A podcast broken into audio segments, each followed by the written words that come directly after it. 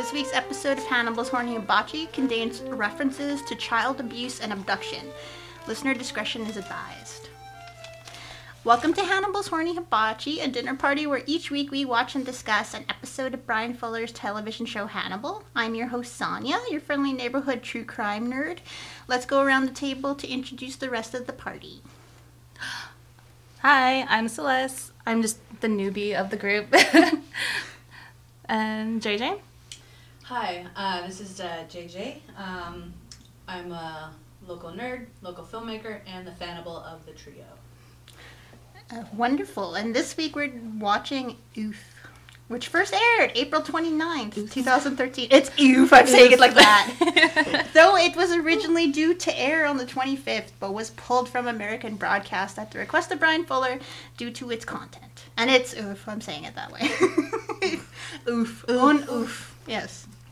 Did you guys take French in school? I took it at university. I, I took six years of French in, in elementary, like in Oxford Junior Yes, High. me too. But bugger me if I actually can still speak. Like the moment they told us we can't, you know, we can have a choice to not learn French, I was like, yeah, I'm out of here. Well, it's, like, it's like if someone spoke French to me and was willing to like just kind of like really kind of talk Slow it down, yeah. I'd be able to pick up on the conversation. But you know, you hear French and it's like, uh, uh, uh, uh so I'm not. Well, it's kind of hard to say this episode because to say a uh, an egg in French, it's un ouf. on oof. Un Un ouf. Yeah. It's terrible. Okay, and back to the episode. So in oof, Hannibal gets Abigail high. Hannibal feeds Will's dogs human sausage, and a few missing children murder their families. So we'll go around the table to discuss the first impressions of the show's contents and aesthetic. So let's go with Celeste. All right, so my first impressions of the show. Or First impressions of the episode. Yes. Um, okay, what happens in the beginning? Oh, with the whole dinner party thing. My gosh. I don't know. It's like when I first saw I saw the maggots first, and I like was so grossed out. I had to like pause it and be like, ugh. and then I had to resume playing it, and then I, oh my gosh, like the whole like um, I guess I'm going into the whole episode. It was like the the family thing. It was just sort of rubbed me the wrong way, right from the beginning and to the end. In I- what way? Is this like because you know I'm I'm an like an auntie like Mhm. a freshly named auntie two years ago. So the the whole family thing of um just you know yeah they have to kill their old family so they can keep That their new, new one. family, I was like oh god no. Well, especially since, uh, well, uh, Celeste's the auntie uh, of the kid that I also auntie, though technically she's the auntie for real. But in native culture, everybody's aunties. or uncles. No, sorry. I just realized my mic wasn't plugged in. That's why. Your mic was. Oh, no! Should we start again? Well, you like your bits were all fine. Just me, my intro might be a little bit. So we Oh can no, put- it's okay. Then we'll I pick mean it up. maybe you can introduce yourself right now. Okay, Yeah, I'll just do a quick thing. Like, hi, this is JJ, I'm a local filmmaker, local nerd, and the Fannibal of the three.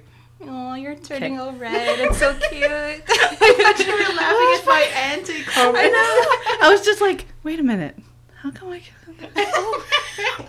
so I just plugged in my mic. So now I'm here. Okay. Now everybody can hear us. All right, go ahead. All right, but uh, yeah, like ever since um, baby Celeste came into, well, we won't name him, but baby, Celeste, Celeste. we'll call him baby Celeste. but baby Celeste's sister had the baby. I feel the same way. Maybe not to the extent that Celeste does, but ever since I started watching content with something where a child gets hurt or a family is disturbed in such a way, it hits me a little bit more. If that makes sense. Yeah. Even though It becomes personal. yeah, too. technically, Celeste's sister has a sister's baby Celeste's sister does not have um, any biological connection to me, but I'm so close to the family now that I Mhm. feel like Yeah, we like like I'm an aunt. we invite her to like Thanksgiving and New Year's Christmas. Eve. Like, yeah, she's part of the family now. and so I was thinking about that, and I'm like, oh my god, what would happen to Cel- baby Celeste's sisters? like, what? Like, oh my god, he could kill the family. Well, no, I hope not. But, oh my gosh. but I, I feel what she means, Celeste, about that comment about once you have that t- type of family, you start to worry a bit more. Not about like Well, and not in this case where people get hurt or n- where they hurt you, but where they could be hurt. Like somebody could just snatch them off the street, and that terrifies me. Oh, so, yeah, yes, for sure. how about you, JJ? Well, I think that everybody has those uh, natural fears. I mean, I mean, it's it's all instinct to, to protect your young, like, and even um, kind of like. It, we're, I guess, uh, kind of like with the native people, we're almost like buffalo, where we all circle around our our young when there's a threat, so that the collective can protect the young. Because yeah, those are your that's your future, you know? Yeah. So- true. yeah. so to, so to speak. So no, I totally get that. It's sometimes it's just uh, I personally think everybody almost has those instincts to be protective, um, whether they're biologically yours or not.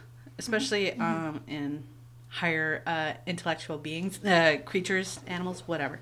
It's it, you'll you'll do it anyway. And uh, so yeah, I think those feelings are totally natural. So. Oh, well, uh, that reminds me of something I learned in psychology. The reason why a newborn baby's cry is so annoying to people, like uh, probably not to their parents, but to everybody, is there's a frequency in that cry that makes people want to help it. Like that. So if like the kid is abandoned, um, it can. If somebody will come forward if it's making that noise. Oh, Well- I, I got funny on that. Uh, like I was staying at um, uh, my husband's uh, family's place for uh, I think we were there for a funeral or something. So there was family, uh, a different family in the house, and I heard someone's little one wake up in, in very early morning. I just heard those little squeaks, you know, those little distress squeaks when baby wakes up. Oh, like a little whimper. yeah, the little whimper. Aw. I got up and I was about to get up out of bed. I'm like, oh, okay. gotta get, gotta get the then I'm like, wait, I don't have a baby. I went back to sleep. But no, because baby was awake, I was awake for the rest, and I'm like, I can't go back to sleep. I have to get up. Mm-hmm. And the same thing happened when my husband was playing a, a tape of our niece from when she was a baby. Early in the morning, he was just watching a video on Facebook. And I was still sleeping. And then I heard her whimpering on the tape. I'm like, oh, okay, baby, baby, I'm coming. Wait, damn it. so, safe to say it's already ingrained in me. Yeah, I'm well- ready to be a mom, apparently. Well, baby Celeste's sister is uh has I don't know if she's noticed it, but he has he's figured out that if he, he cries, somebody will come, and so he does he'll he has this crocodile tear look where he's like, eh, and you can see in his eyes that he's not crying, but Yeah, he yeah. knows like he'll get attention if he does it. But it was still um, uh, adorable to me. Oh yeah, he's yeah he's super smart Yeah. and so sneaky too. Oh my goodness. Uh, well, to go back to the beginning of the episode, um, it actually starts with Hannibal in uh, and Will at Hannibal's office, where Will is discussing how he only ever feels safe when he's alone uh, in the field outside of his house, looking back at the house and seeing it all lit up, and uh, basically entombed in mist and fog. And so I wanted to ask you guys: Does he feel safe being alone? Or does he feel safe being able to observe the house when he's not in it? Like, what do you think he meant by I that? I think it's more of a childhood fantasy sort of thing, like going back to like like didn't he have a thing with his father with boats? oh yeah, yeah, the boat thing. It's more of like him going back to his inner child, I guess, when he sees like that house in the distance and it looks like a boat in a sea. I did not think of that. Like, I just feel dumb. I'm like, well, I'm dumb. no. I was actually going to say the same thing. Yeah, I think it's, uh, um, and I've read that a bunch of times in fan fiction too. So like, uh, lots of fans picked up on that and write about it. Um, yeah, I think he's just one of those, uh, one of those interesting creatures who, yeah, who just feels safer uh, in their nest alone. Like that's why he's in Wolf Trap. That's why it's where it is. No one can really go there unannounced. They have to call to see if he's even going to be there. You know, and you can hear and see a car coming. You know, like he'll. There's a reason why he's there. You know, so In all honesty, though, do you think he's ever not at that house? Like, you call him at three in the morning on a Saturday night, and he's just waking up from his like sweaty nightmares, and the dogs are freaking out because he's so scared. But like, Aw. you just call him, and he's there. But I feel like I'm, I'm being, an, I'm committing nerd on nerd violence with that comment. But he, like, I don't think he has very much of a life outside of his house. Like, I, I think that that field where he is encompasses his whole world basically like that is the world he feels most comfortable in Oh And- yeah, like he mostly puts himself, you know, at home or in his work, and that's it. You never see him go out for brunch with a friend. Would he go for brunch? I think he would. Uh, no, he probably Would go, he? I don't know. I, I I see him going for brunch with Beverly. That would be something. Oh, that would be great to see. I'll I'll pay money to see an episode of that. That would be great. Just like him It happens all the time in fan fiction. Beverly takes Oh, him yeah, there out for go. lunch or coffee or something. It's always Beverly. and it's well, I think it's like precious. uh, Bever's the one who is not like I think we so, spoke about that before when she appeared that she's the only one who speaks to him without any prior motive. Like she is his friend as in the traditional sense of a friend. Like she only wants him to be happy and she wants him to be comfortable with her and like uh, not feel that he has to put on a mask to hang out with her. And I really like that, even though they only seem to hang out at work. But I think that's more Will's doing than hers. Like I think she probably texts him and is like, "Hey, nachos," or something. I think she would eat nachos. She seems Oh like yeah, type. a beer nachos. beer nachos. Very cool. Yeah, I can see her do that. Jumping ahead a bit, I feel like a snob. Uh, there's that scene where Hannibal brings Alana a beer when Alana goes to visit her him at his office. I have those exact beer glasses. I was laughing when I saw them. I'm like, I am such a snob. I only use them to drink Coke Zero when I have those glasses. Oh, you mean like a drink glass? Yeah, I the for a drink second, I was thinking beer glasses. like those Beer glasses? like those pub glasses. Like I was Oh. I was watching them and I'm like, oh my god, I got those. I didn't get them. I didn't buy them intentionally. I got them as like a gift at a, like a office party or something. But like, Oh, like the a, a beer pint glass. Yeah, those Yeah. pint glasses. And I have one exactly like the one Hannibal has, so I felt kind of classy for a second. I was like, ooh.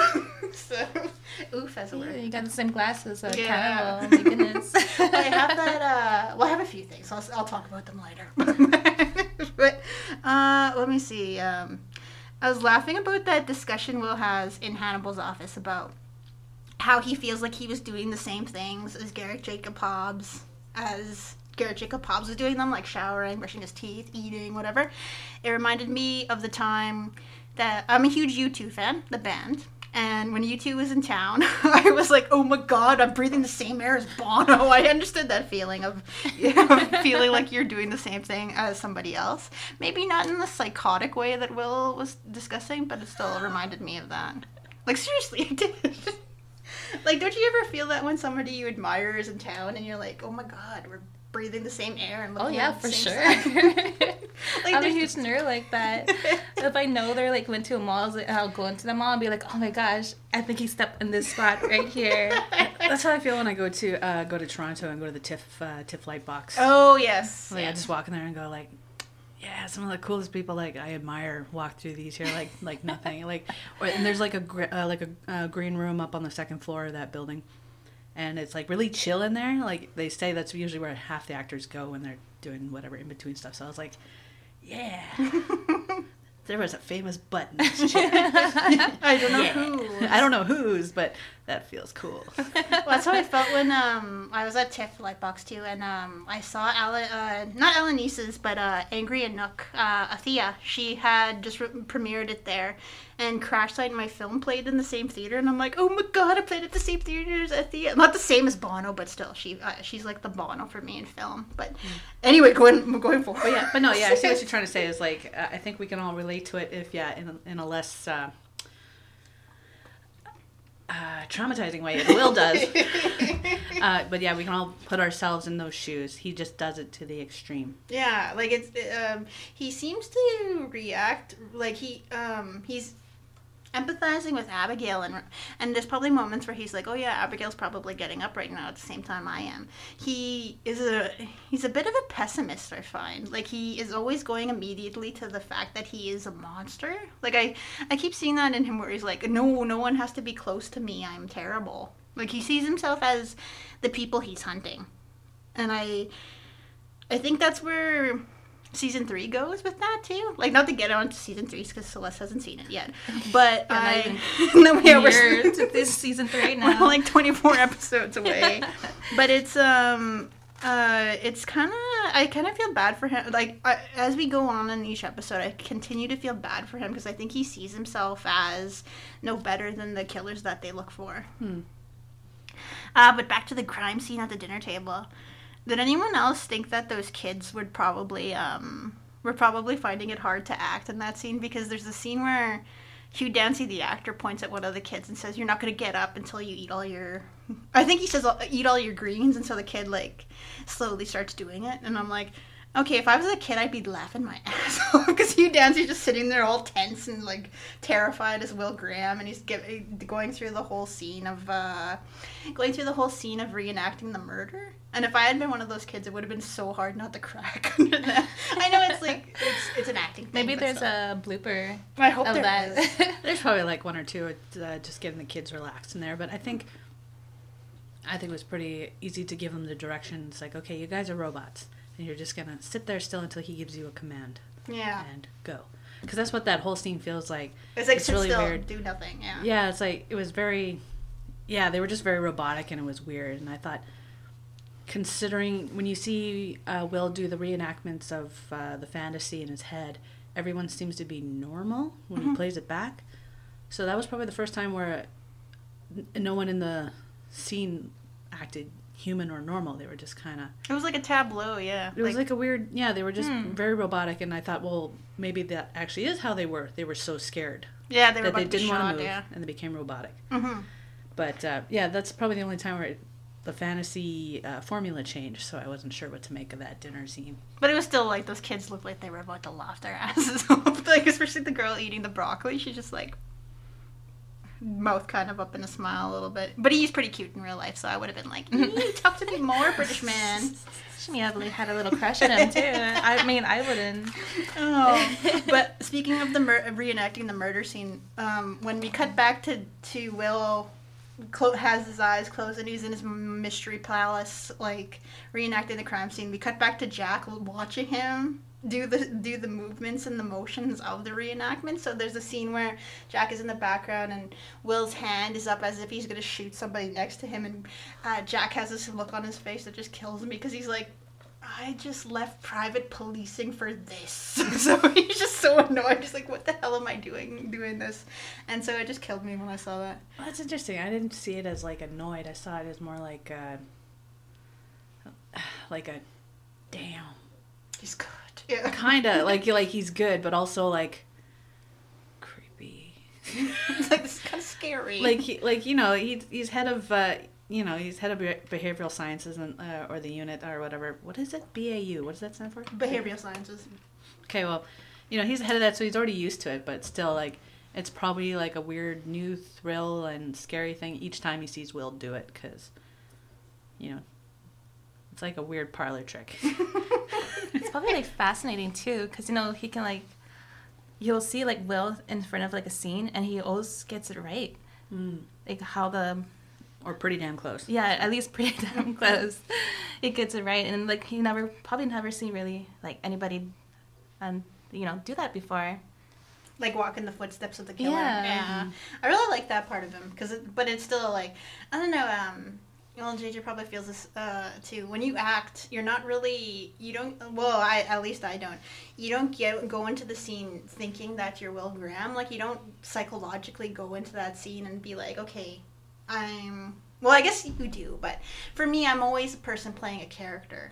I'm never that character, so it's always difficult. Well, it's always fun for me to watch actors do that, where they like, where they totally embody the character, Method. and yeah, and don't care about like how stupid it is, because like, yeah, it is kind of goofy to do certain things. Like, um, I finally, finally saw Doctor Strange, Okay. and yeah, Mads was really hot in it. Uh, the rest of the movie kind of sucked. I didn't like it. Um, but anyway, there's a scene where Mads, because Mads is a sorcerer of some kind too in the movie. I can't remember his name, but and Doctor Strange is a sorcerer as well. And there's that huge. Kaecilius? Yeah, I can't remember. Anyway, like they do all kinds of weird tai chi to get the the magic going to make the emblems. I'm doing the hand gestures right now, and so it made me laugh to think about how stupid that would have been to act out on the on the day when you're like trying to do all these really obscene huge gestures on camera and you Mm. have to like without the added benefits of it i don't know it always makes me laugh because i think i guess it's the filmmaker and me going like oh man that would have been so funny to watch him like have to take it seriously and do it i don't know it's making me all giggle all no, no, time. yeah, yeah. Like that was interesting too. I actually had that discussion with my husband about that, like how, um, uh, say, if you compare the hand motions of, uh, what's her name in the Marvel, uh, Scarlet Witch, which what's the oh yeah scarlet witch yes uh, her hand motions for magic. I'm doing them hands right now. Everybody's doing them. Yeah, everyone's doing the hands. The way she does, she does like a weird, like where her hands kind of trouble, like the showing them the magic. Whereas in yeah, like with the, in Doctor Strange, the hand motions are like Tai Chi, really yeah. Tai Chi, really straight. And I don't know. I was like, I, I, I thought if a director was talking to me as an actor, I'd be like, that because I also grew up with anime, and if you've seen the Oh, yeah. the way animation does it too, you, you kind of go, well, I'd be like, director, what kind of magic do you want? Because I know a few kinds. Whereas I think I, uh, as an actor too, like I, I personally don't quite agree with method. I Yeah, I don't either. It's it really depends on the part. I think the part will tell you what what needs to be done. Whereas others, yeah, you're still very conscious that no, I am so and so playing so and so, and this is my interpretation of blah blah blah. I am not actually so and so, and this is what I feel, think, blah blah blah. Well, it's like what uh, Laurence Olivier said to Dustin Hoffman because there, there's this movie they did. I can't remember what it's called. Marathon Man. That's what it's called. Um, Dustin Hoffman uh, is meeting up with Laurence Olivier, and Laurence Olivier is this escaped Nazi who's now a dentist, I believe. I can't remember it entirely, but Dustin Hoffman had to do a scene where he was being tortured.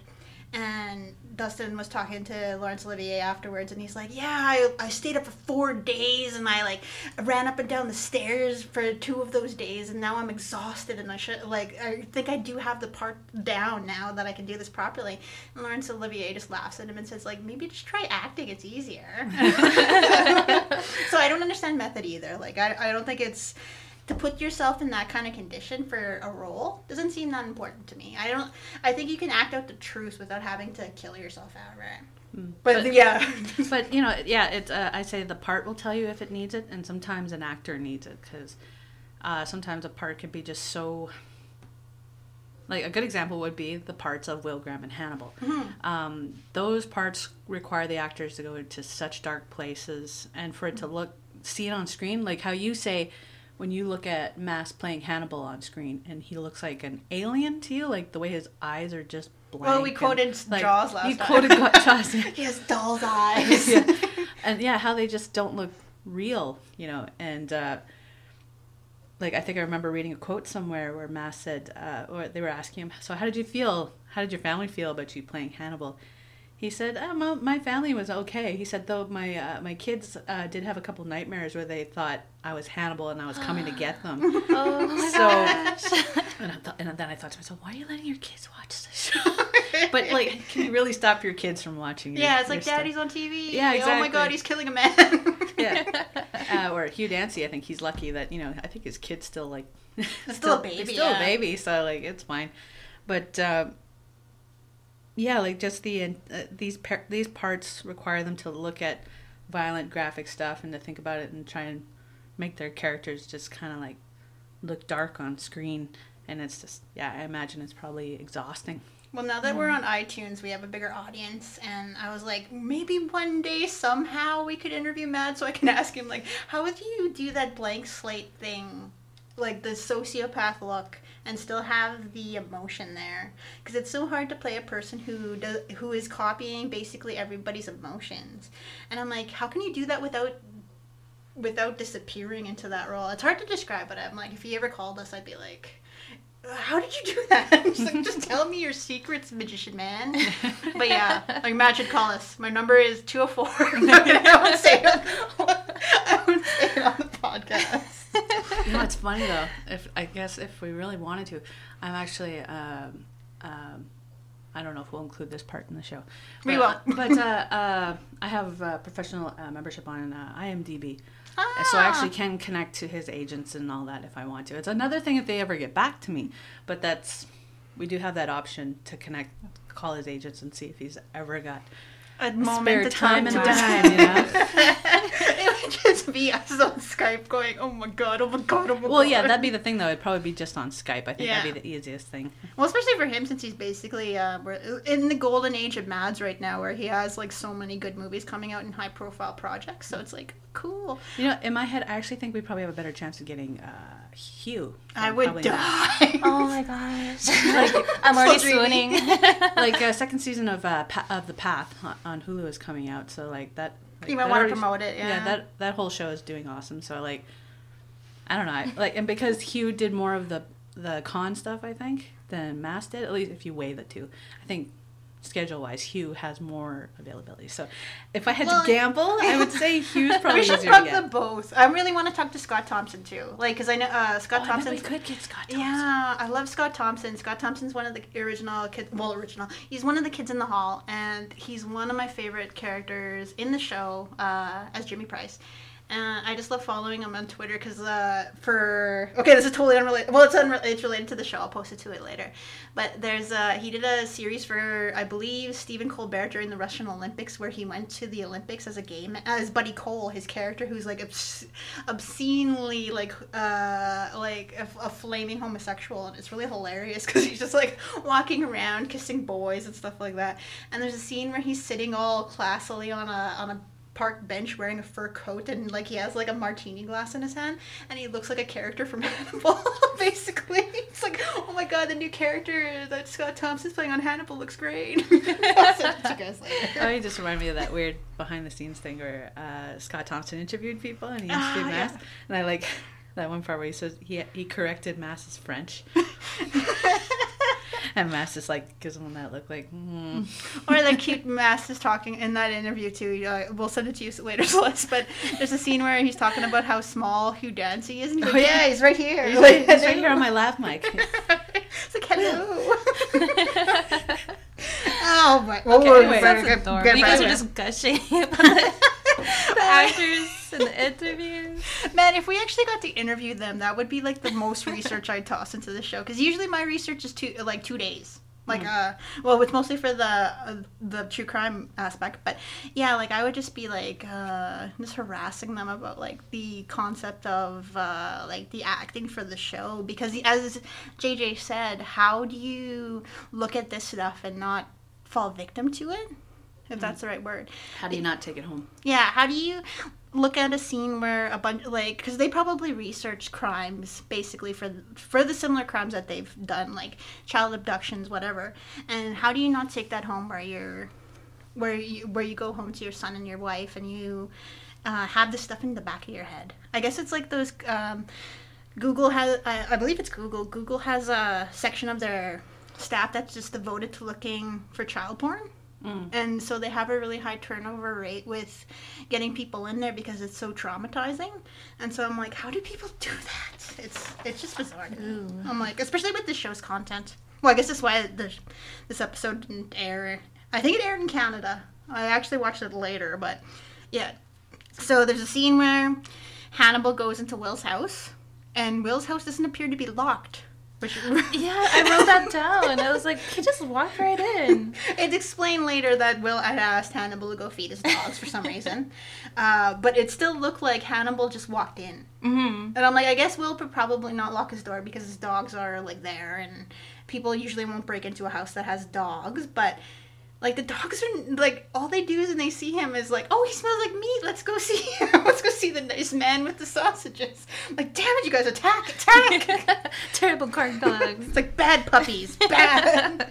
uh, but you, how how likely is that sausage full of meat or full of human being? Probably Um, very. Hundred percent. I was like looking at. it, I was like, did he make those like himself? He probably Probably. did. Those are probably human. Uh, so Will uh, Hannibal is snooping around Will's house after he feeds the dogs. And I, oh, this episode made me laugh a lot. So there's a scene where he opens Will's drawer, drawer, and everything is laid out like uh, by days of the week. It looks like because they're folded like one over the top. So he has like uh, the PJs he's gonna wear on Monday, the PJs he's gonna wear on Tuesday. Then I'm gonna wash my clothes on Saturday, and I'll have the whole thing planned out again. It just made me laugh. The the precision in his drawers like because he has those socks rolled up all nicely the undershirts and i really want to see what his closet looks like because he has everything set up in such a way that like he never he can just pull clothes out i imagine like pull clothes out and he doesn't have to look he'll just be that's the type of guy i keep thinking he is You know, it's weird too. When I saw that, I thought like that. That doesn't feel like it matches. Like that it would be that neat, considering. But you know, I guess it just goes because you know, uh, Will Graham just looks like a looks like a goddamn mess everywhere. He looks, like shit. You know, it's like go home and sleep, bruh. You know, but um, uh, but at the same time, I thought, well, maybe that's left over from a previous case or something. Like maybe he picked up a, a trait of that, or like kind of like what how how organized Hannibal is. you know, because you know you don't want to get caught. Maybe that's uh, to me. I was like, what if that's like a leftover thing from another case, and that's something that organization and his stuff. I Mm-hmm. don't know, because I feel like he'd be like one of those. Um, His house would be trash. Yeah. yeah, but like that uh, organized chaos. Like, Oh, yeah. it looks like a mess to an outsider, but he knows where everything is. To me, that would have felt more like That's him. Will. But uh, I don't know. But he lives with a lot of dogs, so I imagine he would want to keep the place clean. Because like, how many dogs does he have? Like nine. No. What's He has a lot of dogs. Yeah, yeah. Hold on. One, two, They cover the floor. Winston's number six, isn't he? Yeah, but he has a lot of dogs anyway. Yeah. But like, uh. I imagine you have to keep on top of that so it doesn't like because with him sweating all night and his nightmares and the dogs like and freaking out because he's freaking out, it might like it would be pretty easy to stink in there. Yeah, I feel like the house would be super dirty too with the dogs. Because you know dogs can get into anything when they're bored, and like they're at the house like all day by themselves usually. and fighting for dominant. I wonder what they're doing. But I don't know. They seem really well trained. Oh, yeah. Like I love that in the be- like when uh, was the first episode, right? When he finds Winston. Yeah. Yeah, Um, they I all look at him. Yeah, I like how like he's like everybody, you know, like or Winston. This is everybody. Everybody. This is Winston. And they're all sitting. there And there's that one dog that growls and then he goes. Have no idea what that did to me when I heard it. I was just like, that caught my attention. Tss, tss. I was like, oh, It's like or like, JJ, stop that. well, it's probably because it's a weird thing that my that my dad used to do to get us kids' attention. It was always a quick snap. he, he would use commands like that. But I get it. it's like when you have lots of kids, sometimes you resort to that kind of stuff. So that's probably why like I perked up when I. But anyway, go ahead. Well, speaking of family, um, there's a long scene discussing the importance of birth order between uh, the forensic team, Mm. Will, and Jack. Yeah. So I was assuming both JJ and Celeste are middle children. Oh, am I right? yes. Yes. okay. Whereas I'm the oldest. Like, well, I knew I knew for a fact that Celeste was probably middle because I know her family, but I wasn't sure with JJ because I only know her younger sister. So I'm like, oh, I remember. I'm just gonna take a guess anyway. But I'm the oldest in my family. Uh, but birth order, birth order, like the psychological aspects of it is largely bunkum. So like, it's not really true, but like some of them still hold. Yeah, some of it's applicable, but you know, each culture is different. and, Yeah. like, yeah. But that still doesn't stop me from checking out the personality traits that they're supposed each specific birth age is supposed to hold. Well, you guessed right. Yeah. well, according to the Huffington Post, which you know is accurate. Uh, Oh, I'm choking my coffee. well, I, I was better than looking up it on Wikipedia. But anyway, according to Huffington Post, oldest children tend to be overachieving nerds. Middle children are overly concerned with fairness. And youngest children are the trash bags of the family. well, okay, that's just my case. Uh, I largely kid about that, but uh, youngest children get away with everything. yeah, they do. Mm-hmm. Um, as the oldest in my family, my parents were always telling me how I had to look out for my baby sister. Yeah, me too. And but I got in trouble the time she drove the truck into the side of our house because I wasn't watching her close enough. I'm like, who left the keys Evidently in the car? not. Who left the keys in the car? not me. anyway, but um, Jesus. but we were okay. She was three, I was five, by the way. But this was in the days when uh, trucks didn't have that shift to um, like brake to shift, Mm. so you could shift when the car wasn't on. Oh. So my sister had pushed it into drive or neutral, I think. Um, I jumped out of the truck and I tried to. I grabbed the door, stuck my heels into the mud, and tried to stop it with my bare little hands. oh, I thought you like you jumped out of the like the track save save myself. yourself. no, I tried to stop it. And my parents told me that like uh, as the truck hit the side of the house, the house kind of shook in a little way. And they come running out, and my sister's just sitting there like in the car, and she's like, "Dad, I drove." I'm like, "Oh my god!" I'm... And of course, I got in trouble. but anyway, back to the birth order thing. Uh, unlike what the forensic crew said, only children share more. Tra- uh, only children share more traits with oldest children. So uh, technically, Will would be a bit more overachieving, a bit of a nerd. Uh, he does have the tenden- uh, the tendencies though to care for others. So like the he has that that personality trait. So I think Uh, he's more of like that. Didn't Mm. what's his name also say like the thing with? He's like, you're an only child, aren't you? And he's like, like, How'd know? He's like, well, siblings uh, trigger social cues. So I thought like, oh, that's interesting. I never thought of that. Which, but I thought that was funny because yeah, when, when I heard that in the episode, I was like, because I thought of my uh, my cousin who's an only child, and uh, yeah, sometimes she's just a dummy. it isn't until after she makes a blunder that she goes, Oh, oh, I made a mistake. that I made a mistake, but like she she's more she's so relaxed about it too. She went, "Oh, okay, I'll remember that for next time." Like, well, and he also actually said like the re- the reason people develop personality is because they have to compete with siblings, and I'm like, that's not true. yeah, that's not always true. Yeah, and I'm like, because my personality came across because I was bullied, so like, I got to be funny to mock people, and I'd run away before they realized that I said something funny. But yeah, like I found that interesting too with the with the birth order thing. It's like uh, because yeah, it, it depends on culture. Um, Even though you guessed right, I am a middle child. I had um, I had uh, two older brothers and a younger sister. Uh, now it's uh, late, late brother passed away, um, but I was also the oldest daughter, so I was given different kind of responsibilities because I was the oldest daughter. So like uh, the boys worked outside and the girls worked inside. However, I did more indoor work than my sister did because she was the baby. So it was my job to help keep up with a lot of the indoor chores. So I found I learned a lot more dom- domestic uh, tasks and responsibilities sooner than uh, everybody else. so I'm just pointing that out. I'm not bitter. no, I'm all set. Well, it's like if you ask me to go outside and mow the lawn, I'll be like, uh. it's like, you tell me to clean everything, clean every nook and cranny of the house, how to do the bathroom properly, how to fold the towels properly, how to do the sheets. I can actually do hospital corners, so I know how to do that. Right? So you have the well, you do have a really clean house, by the way. I've been to JJ's house. She has Really? a clean house. Oh, that makes me feel so good. Because to me, my house is a freaking mess all the time. It looks great. You've Really? never been to my house. My house looks like um, you know the house that the Weasleys lived in. That's what it looks like in Harry Potter. But But it's always organized when I go there. That's well, because Carrie, my my sister cleans up the house before anyone comes over. Meanwhile, I'm like, I don't care. People should know how we live. oh. Show our shame. Uh, but I wanted to say for this episode, I know JJ hates Jack uh, Crawford. Hate But, him. I just don't like him. She doesn't like him, but I really, really like Jack because I, I feel like I, uh, of all the characters on the show that I'm the most closest with, I think I am like a, a lot like Jack uh, in that I talk with my mouth full. And I'm ignorant of Hannibal's pretentious food and just hope it tastes good. Like, uh, there's like I, that would be me there. Like, okay, what am I about to eat? And then I'd just be like, I'd what be am the I about to put in my mouth? I'd be the rude person. Um, also, if you haven't tried it, rabbit is insanely good. It's so good. I think I've tried. I think I've tried wabbit stew before. It tastes pretty good. but you can't eat too much of it because you could suffer from uh, protein starvation or rabbit starvation because they don't have any fat on their bodies. So if you got lost in the woods, don't eat them. we'll eat Oh them man, that's like my main plan if I get lost in the forest. I'm just gonna hunt a bunch of deer. That's what I would do. Throw some deer in that diet to balance it out. A moose if you can choke it out. But anyway. Oh my god. I think you can choke a moose Nobody out. can. No, I Can you even choke a moose? He's like, they're huge. Just ride it like They're like wall. the dinosaurs in Canada.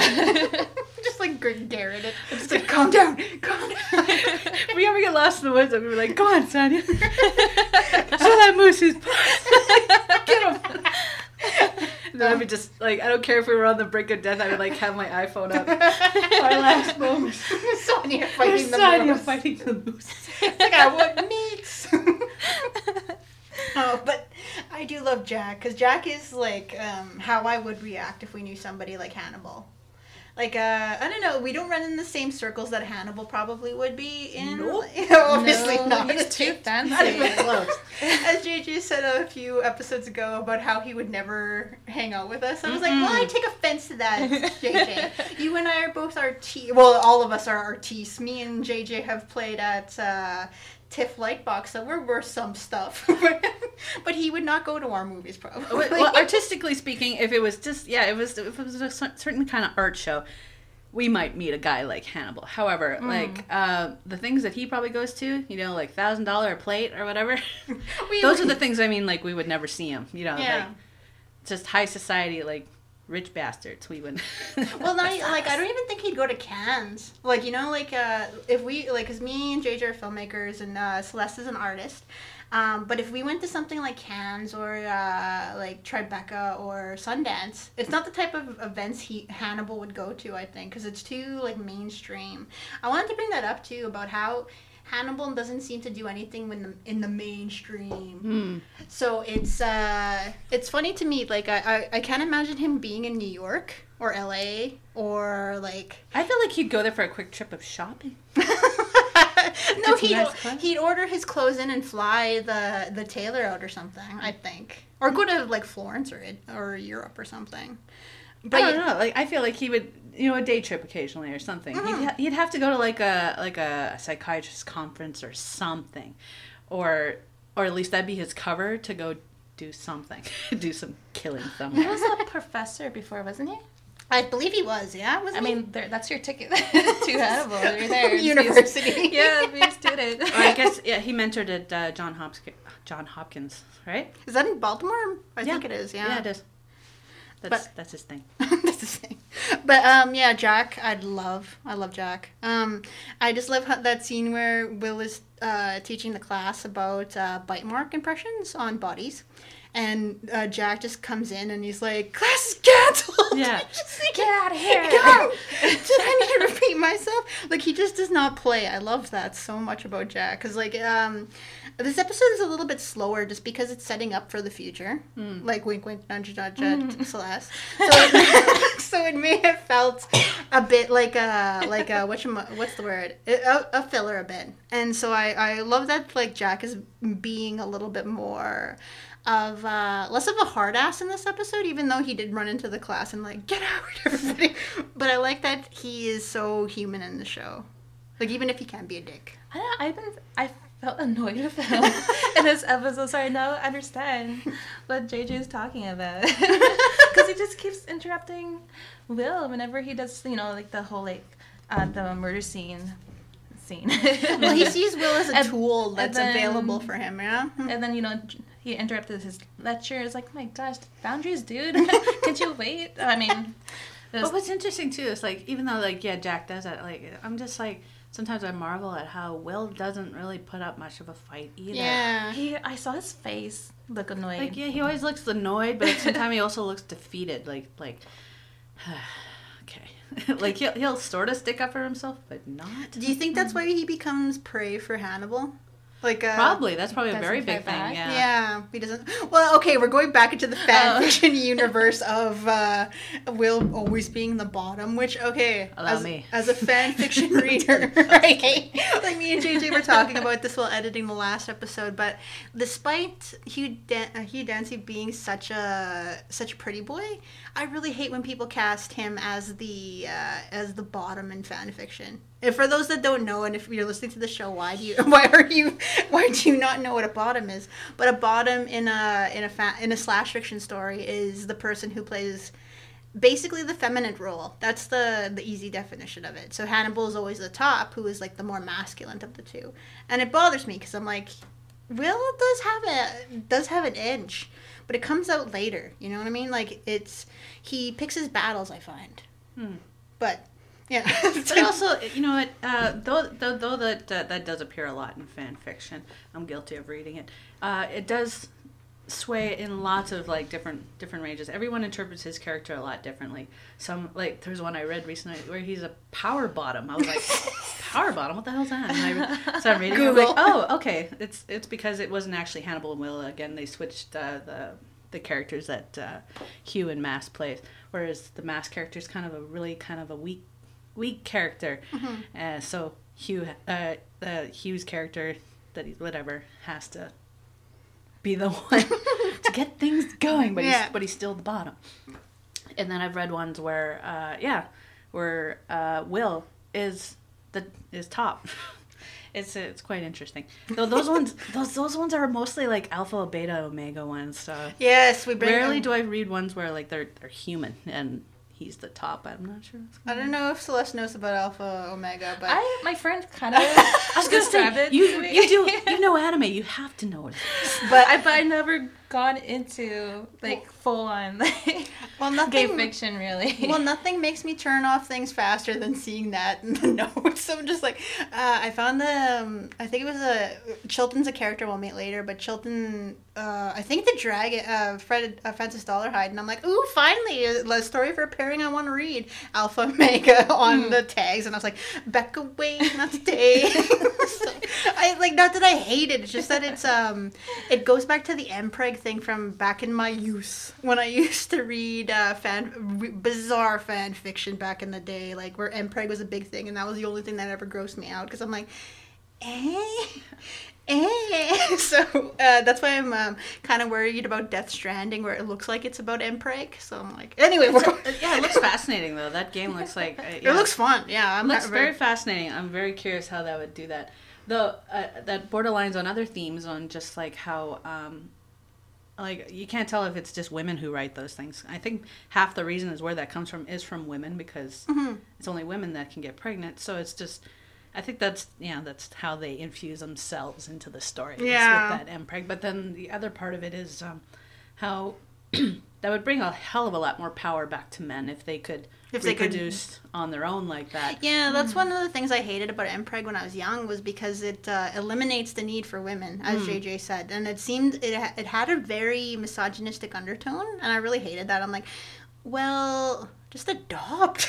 well, okay, that's going on further in it, but it's still like um, it's still fan fiction is like a minefield for me because I love it. Like I have good memories of it. Minefield. I love that. yeah, it is a. That's a good. But it's uh, it's just difficult for me to get into it now as an adult. I was an adult. Like I used to read. Okay, confession. The first fan fiction I ever read was NSYNC fan fiction when I was like twelve. Oh my goodness. I confess that. I can't do this anymore. I have to- like, get out of but Can't. but my biggest like fan fiction times was like uh, from like 14 to 17 basically so i got in when people were writing the crazy harry potter stuff like back in the day that's how old i am folks but anyway so i was in like when when mpreg became a big thing like all this terrible stuff anyway Yeah. we'll discuss this later it's like fan fiction but um Well, I just got into fan fiction recently, so it's very, very recently. So, I used to be a terrible kid. It was terrible. just like reading all this. Oh, well, I'm it's just so saying, like, you can come into, you can come and come and go into these various mediums as you go, like, because you know, you're like, you change. So, Well, I'm reading a lot of Gotham fan fiction, so just shutting that out. If anyone wants to send me some Twitter uh, Twitter Recommendations. recommendations, something good. Uh, I really do like uh, uh, uh, Riddler and Oswald, even though Riddler broke Oswald's heart in the show. Curse that man. Oh yeah, I also want to do a big shout out to the to the Sherlock fans. I hear you guys got a real blow to the nuts recently. Oh yeah, no spoilers. Yeah, no, I, I didn't watch it. I just, just like my Tumblr was freaking blowing up, and then you know, all the Hannibal, uh, Ham, Hannibal, all the Hannibal fans were like, They're there. "They're there. Let us Aww. be friends. Come, come to our fandom.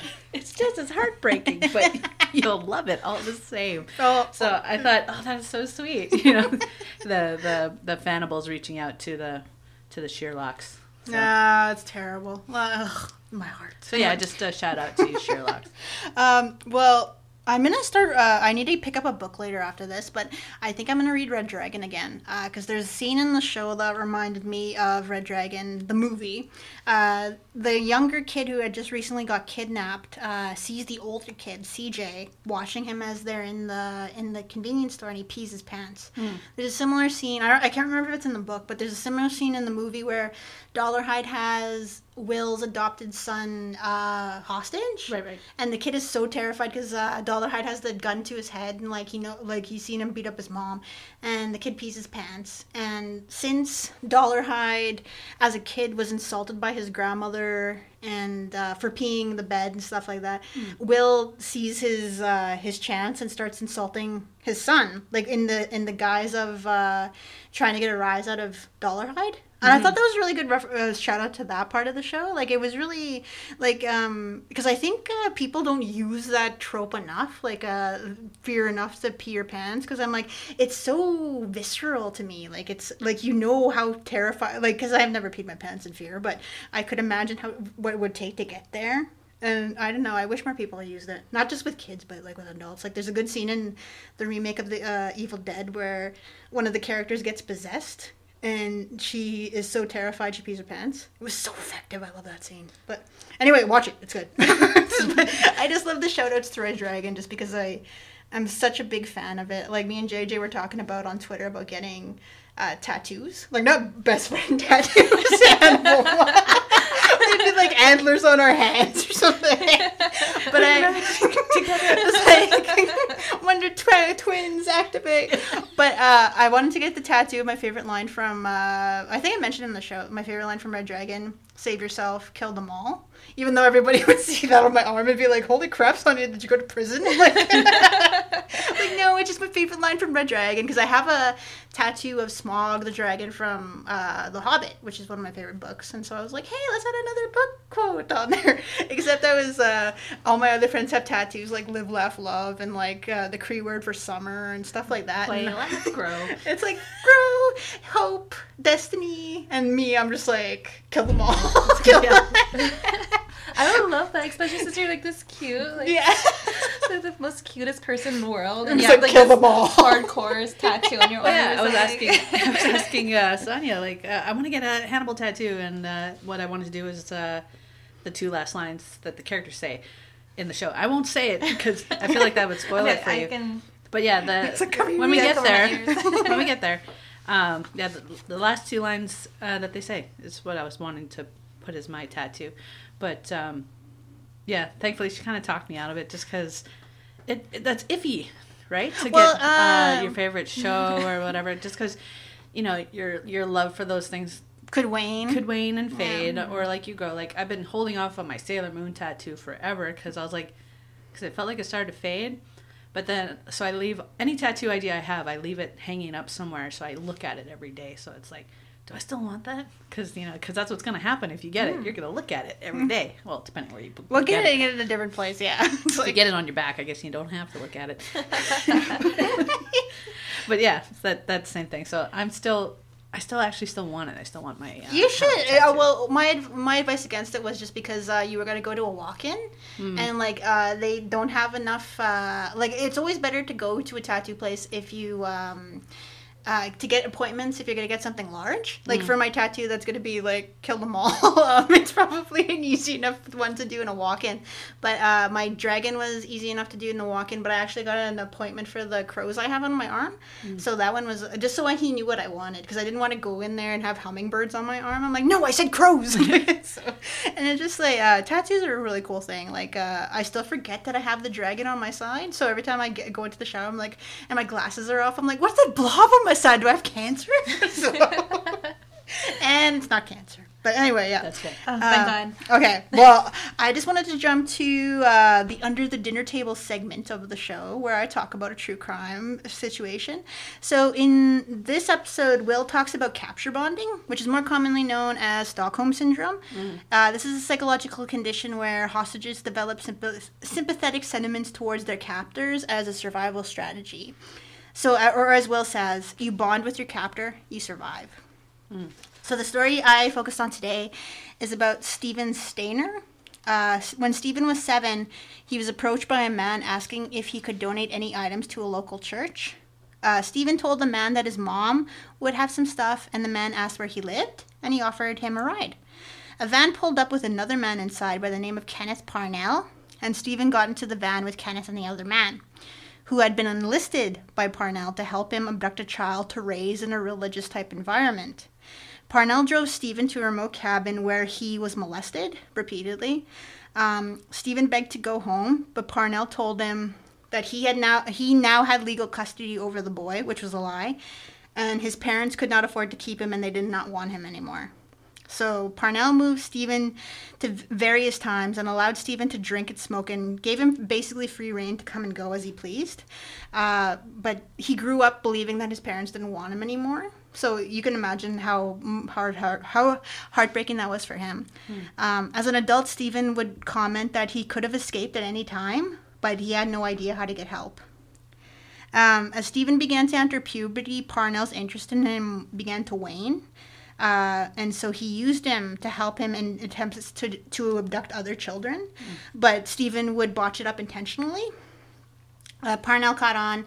So, alone, he kidnapped another little boy named Timothy, who Steven decided he needed to rescue. And so he needed to return him to his parents.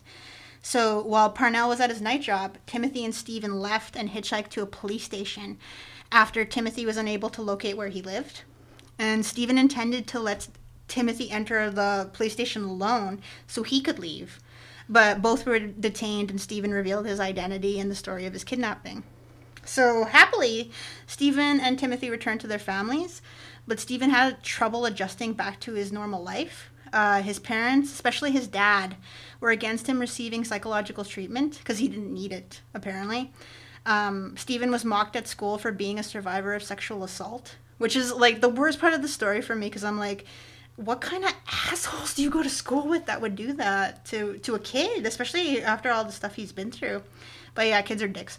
Um, and he was unable to deal with the new restrictions that he had on his life because he, as you recall, he was allowed to drink, he was allowed to smoke, he was allowed to do whatever he wanted with uh, his abductor. But when he came home, he had a curfew, he had to follow the rules, etc. Um, so Steven in his later life was quoted as saying, "I don't know. Sometimes I should. I wonder if I should have come home. Would I have been better off if I didn't?" And so Steven dropped out of school due to the bullying he received, and he married, eventually having two children, though he and his wife would often separate and reconcile. In September of 89, Steven was driving a motorcycle on a rainy afternoon when he collided with a car. He wasn't wearing a helmet and did not have a license, and sustained fatal head injuries, and he was 24. At his funeral, the now 14 year old Timothy, the boy he helped save from their captor, acted as one of Steven's pallbearers. So it was like the really saddest story because I'm like, I wanted him to get better. Oh. Like it's a really, uh, I really love that uh, Timothy uh, was one of his pallbearers because I, I think that if Timothy hadn't come into his life, he wouldn't have left. Just because he felt that his parents didn't love him anymore and all that. Like the, all the brainwashing that Parnell did. I really hate when people are like, well, how come they didn't just leave? Like, because he brainwashed him from the age seven. Like, oh. And he was just a kid, too. He was just a baby. Yeah. He was like seven years old. But yeah, it's a really sad story. Um, you should look it up. Uh, he they had a, a made for TV movie made about him. Um, I think it's called "I Know My Name Is steven Uh, it's really good, really good story. Anyway, but yeah, uh, it was one of the big things that popped out during this episode of capture bonding because the episode focuses on children being abducted by this woman who tries to convince them that she's the only one that loves them. So, on that note, I now that I depressed the hell out of you guys, I'm sorry. no, no, like that's an interesting story. Oh yeah, it's really yeah. sad. I feel really bad for him because he obviously had like if he had gotten uh, counseling, like a lot more counseling, I think he would have been better. Just because it was so hard for him to deal with. Um, this was back in the 80s, well, obviously, and so the idea of a male being sexually assaulted was looked down upon like he's damaged goods he's never to get married and i'm like help him so i don't know like the issue of sexual abuse is such a horrible thing and i really hate it and it, even if it's terrible for women it's somehow a little bit worse for men I, I don't know how you guys feel about that but yeah it's like i think there's a bigger stigma attached to sexual assault when it when it happens to a young boy um especially in this case, he was like some of the stuff I saw po- that he said were said to him when he was in school. Oh, people are terrible. No, I agree. It's just uh, like whenever when you look at statistics about um, yeah about mol- molestation, rape, whatnot uh, towards women,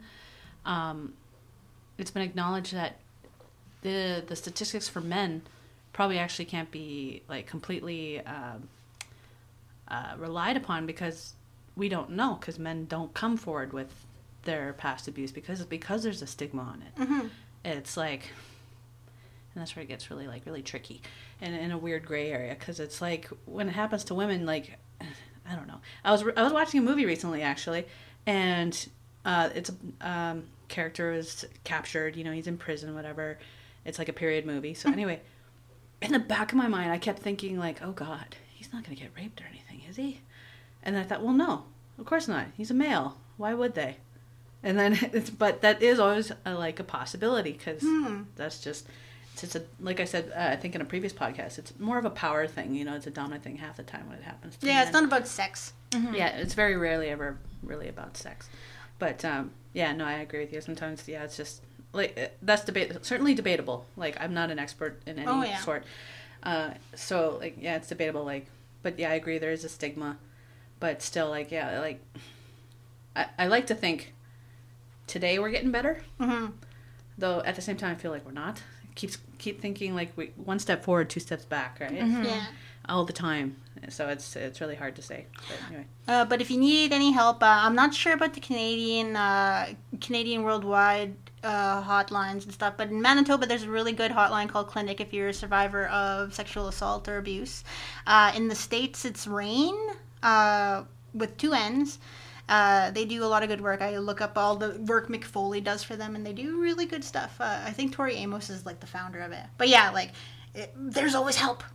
so on that note, we'll Yeah. go back to the show and help, things. yeah. Yeah, it's oh, there's always help. So don't give up, even if I depressed you with that story. I'm sorry. Back to happier things.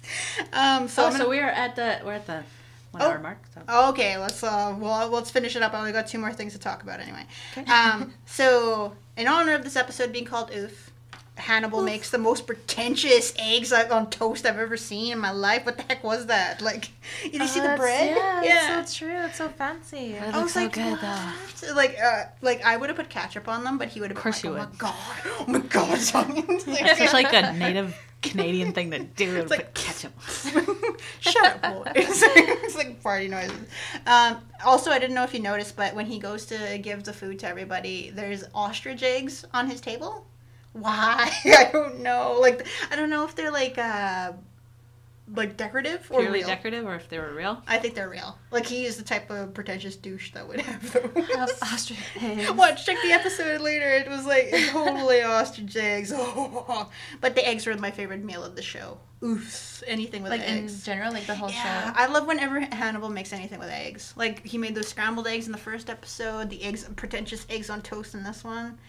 Oh, they look so good. Even though I put ketchup on them. I'm sorry, JJ. It's Um, like I haven't put ketchup on my eggs since I was like eight, man. I am a child. Uh, speaking of earlier, um, uh, Celeste said that uh, th- she was grossed out by the maggots during the ham scene at the beginning. I was actually eating craft dinner when that was happening, and I was still eating them. I think even though they're shaped like maggots, I was like, "Oh, Oh, man, this is terrible. I shouldn't be eating this." It's like more ketchup on them. but uh, one shot, one thing I wanted to bring up before we close. Uh, I love uh, two things about that scene where they get where they catch their man, the the abductor, the lady. Um, I love Bev shot, Beverly's shot on the kidnapper. Oh my god, that was so close to being a dirty shot. She could have got the kid in the shoulder, but it was so cool. And I also like uh, the tenderness Jack has when he's speaking to the hostage.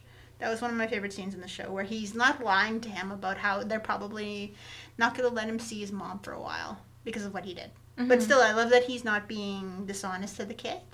Uh, he's saying that yeah, you you'll get the hugger again. It's just not going to be right away. Um, it shows that he can be a normal human being when it counts. So I'm like, that's why I'm like hanging on to him. I'm like, especially seeing how things are going to go badly for him pretty soon.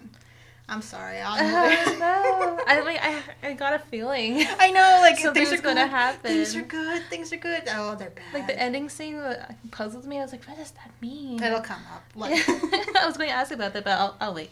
yeah, because uh, it'll come up in the next few episodes. Okay. Because there's a lot of things that that are set up in this episode that will come up later, like that scene where Hannibal was playing with the the fly fish in Will's house. It'll come up later. Oh, man. Ooh. Okay. All right. but I wanted to ask you guys before we end off today, what was your favorite part of the show? This episode. Beverly. it's like, dang. She's cool as I love her. she like she was she, shot from like a bush. Like she was behind like. She was behind a tree, yeah, Yeah. and she's just like. Guys, she's awesome. Oh yeah, when I saw that happen, I was like, uh, like, oh, that is so cool. Best scene, best scene. Anyway, I'll just stop talking about it. I'll go home and watch it again. How about Uh, you, JJ? Well, actually, um, it was a while since I last watched uh, this episode. Actually, so um, I'm just gonna say my favorite thing was Hannibal. I'll just default. Mads Mikkelsen rocking the plaid suits and everything. hey, that's what you were gonna you were gonna mention his hair. What what was it about his hair? I didn't like his hair. I don't like his That's it. hair. Okay, I don't like his hair. Okay, I don't like Mads' hair as Hannibal. I'll say that right now because I think it makes him look like um, you know, those stereotypical shots of boys at like uh boarding schools in England with like the bowl haircuts and stuff. I think his hair looks like I just don't like his hair. Like it should be Wait, short. what, what, what, what do you think will be like the best hairstyle? Wait, let's see if I have it on my phone. Hold on. You can you picture Hannibal with like long hair? Well, there. Uh, okay. Yes, I can. I'm gonna kind of spoil. Uh, kind of spoil. other movies, yes, I can. I'm gonna kind of spoil Celeste. She hasn't seen this picture, but it has no context. I think his hair should look like that. I'm showing Celeste Ooh, picture of uh, Cel- from season three, um, uh, Hannibal's. Uh, What's the picture? I sent it to you last night. Hannibal's uh, Oh, passport one, yeah, photo, yeah, yeah. which was actually a picture they took from another movie where he had a shaved head. Yeah, yeah, yeah. But I like his hair like that, which is like a totally the uh, what call it. Uh, it it was Photoshop, so of course it's perfect. but, Hmm.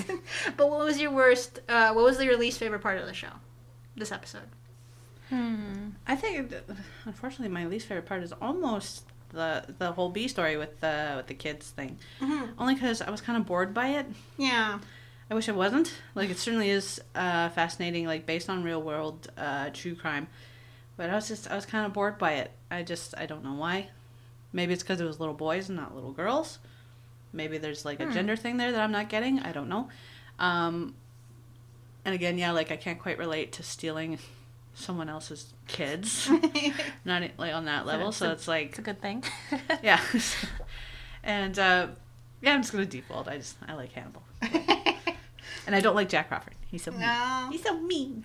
How about you, Celeste? What's your least favorite part of the episode? I don't know. I kind of really like this episode. I know this, you guys say it's like a filler, but I don't know. I, I enjoyed it all.